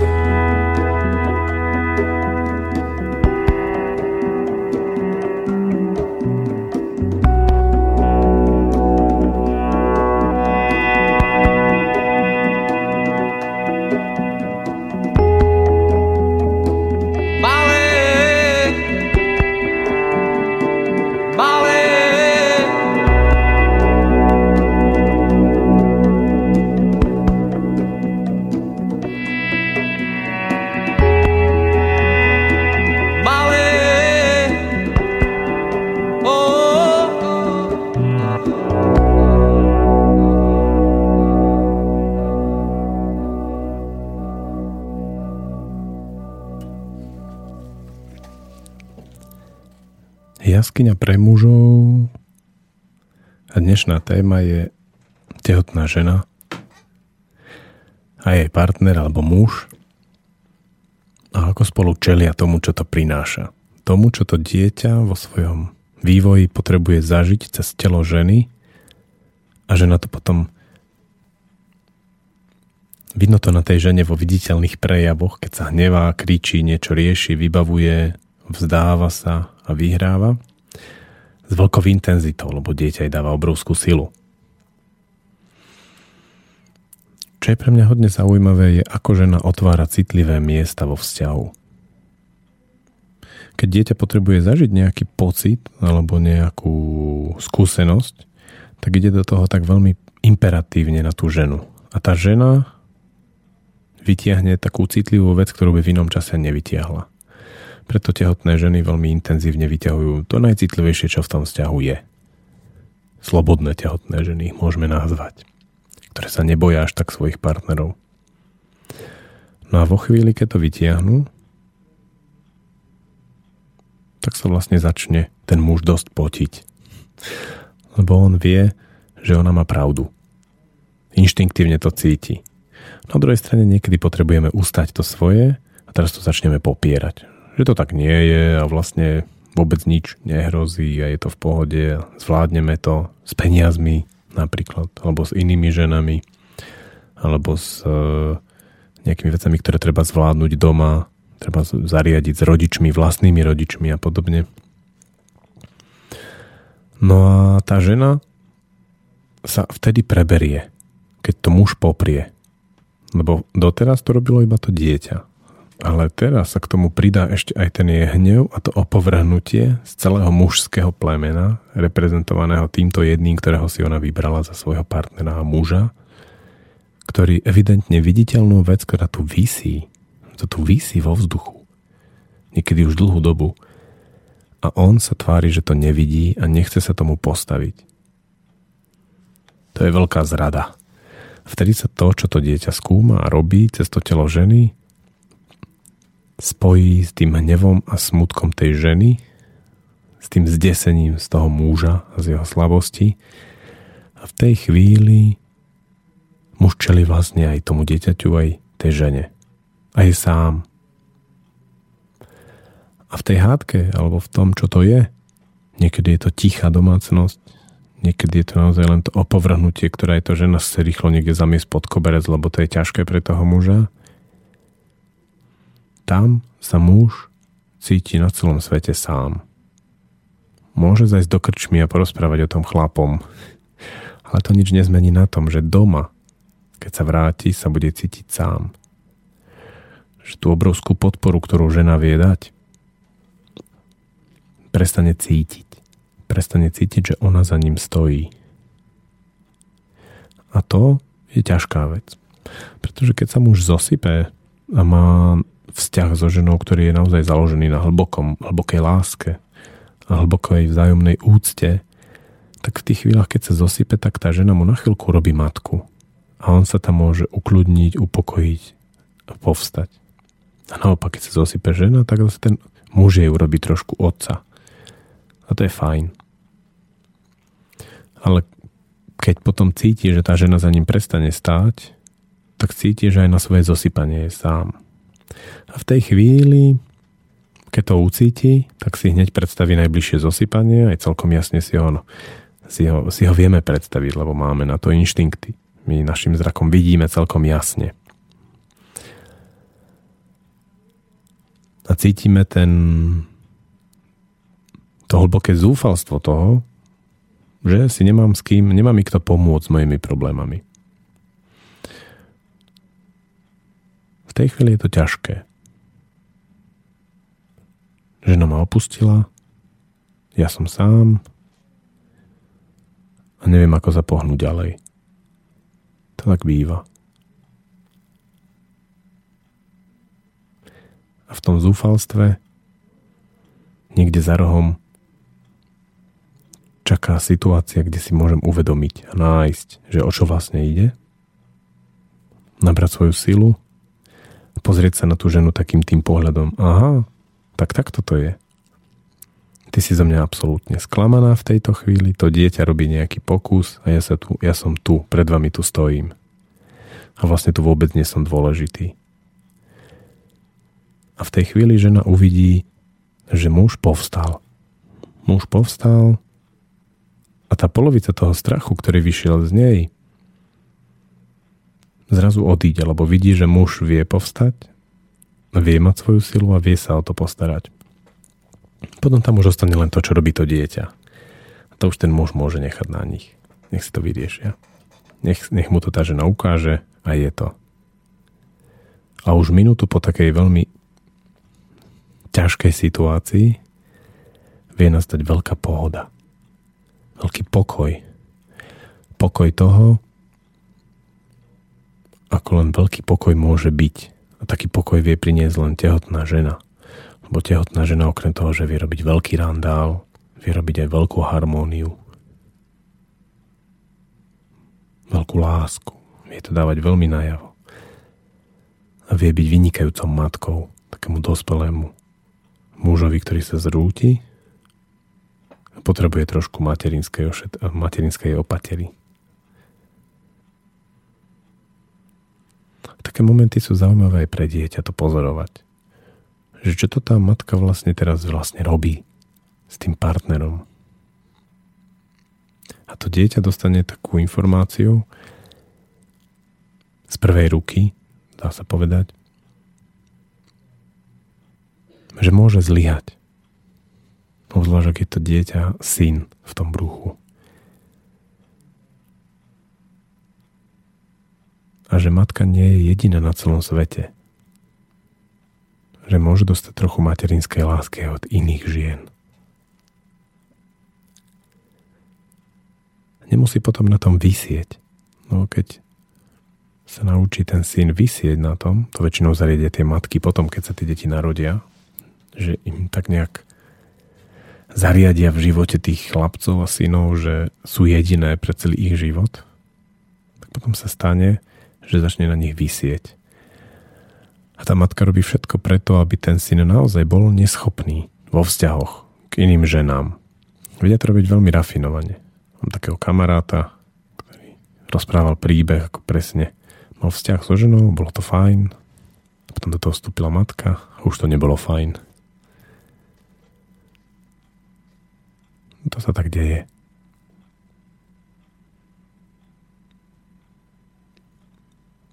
Počul som od jedného známeho, ktorý tomu dosť rozumie, že ženy, keď niečo chcú vo vzťahu, tak to dosiahnu. Muži to majú tak, že oni, keď chcú dosiahnuť nejaký vzťah, tak ho dosiahnu. Ten, tie lovecké inštinkty nám hovoria, ako sa správať k tej žene, ako to urobiť, ako to zariadiť, ako brnknúť práve na jej citlivé miesta. V tom tie ženy nemajú šancu. Ale muži zase nemáme šancu, ako nám v tom vzťahu s tou ženou bude. To zariadi tá žena. A keď e, nebudeme celkom spojenci, tak nám tam nebude dobre. Takže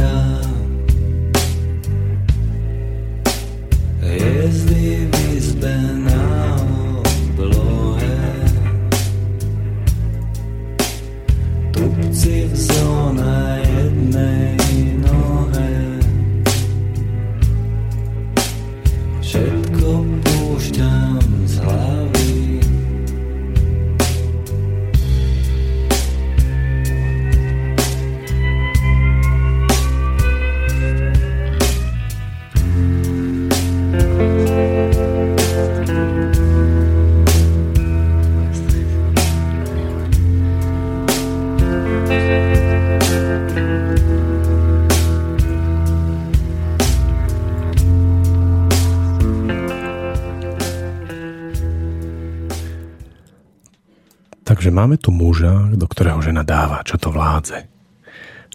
Ako keby potrebovala dobehnúť všetky tie veci, ktoré nestihli vyriešiť a zvládnuť počas partnerského života, keď ešte nebola tehotná. To môže byť veľmi zaujímavé, keď oni začínajú partnerský život tým, že, že ona je tehotná. A dáva to riadne. Tak ešte nemajú vyriešené nič a preto potrebuje riešiť veľa. Zase nenechajme sa oklamať aj po dlhodobom partnerstve. Vie žena riadne naložiť mužovi, keď práve je tehotná. No a ako to je, tak muž si potrebuje občas oddychnúť a vtedy si zalezie do jaskyne. A to je zaujímavé, ako som si to teraz uvedomil na tom playliste, ktorý tu púšťam, že potom ako odišla Tereza, som tou hudbou vyšiel tak dole do seba, z takej veľkej seba reflexie No a v tomto stave je mužom dobre. To, ako sa musí nechať, že keď muž padne do takej dobrej, to čo voláme, že niekedy takej depresie, skepsy, takej samoty, tak tam na mužom je veľmi dobre. A je ťažké nás odtiaľ vytiahnuť. Veľmi ťažké v podstate. Nebyť ako toho sexuálneho intenzívneho pudu, ktorý máme, tak e, by nás odtiaľ často ani nevytiahli. Čo je na tom ešte zaujímavejšie je, že aj toho sexuálneho pudu sa vieme zriesť. Hej, to je tých oceán mužov, ktorí nie sú až takí sexuálne aktívni. Že je celkom príjemné, keď sme v tej svojej jaskyni a v tom svojom svete taký hodne zaškatulkovaný a všetko je tam to známe a bezpečné a pohodlné, radšej obetovať sexualitu, ako v tej džungli tam sa stretávať s tými vlkmi, tigrami a ďalšími vecami, ktoré sa môžu prejaviť v našom živote. Keď zmením prácu, keď zmením ženu, keď zmením svoje stereotypy, keď prestanem toľko pozerať televízor, keď prestanem toľko čítať noviny, čítať knihy, keď prestanem jesť toľko tých virtuálnych jedál, ktoré slúžia skôr na zábavu a vojsť do nejakej divočinky.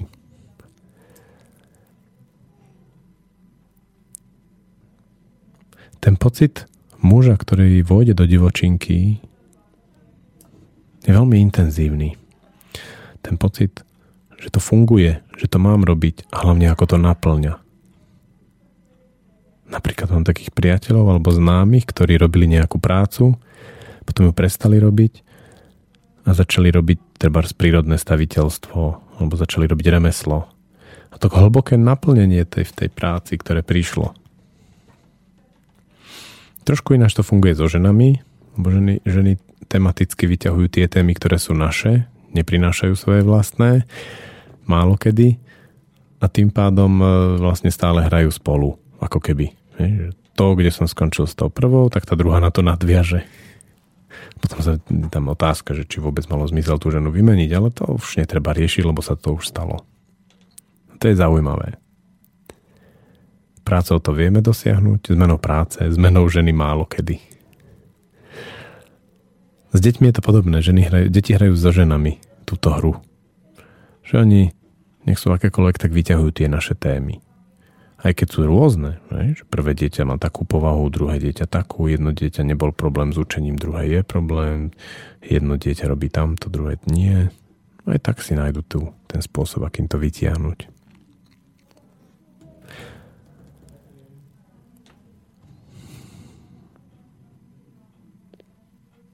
Je príjemné pre muža vojsť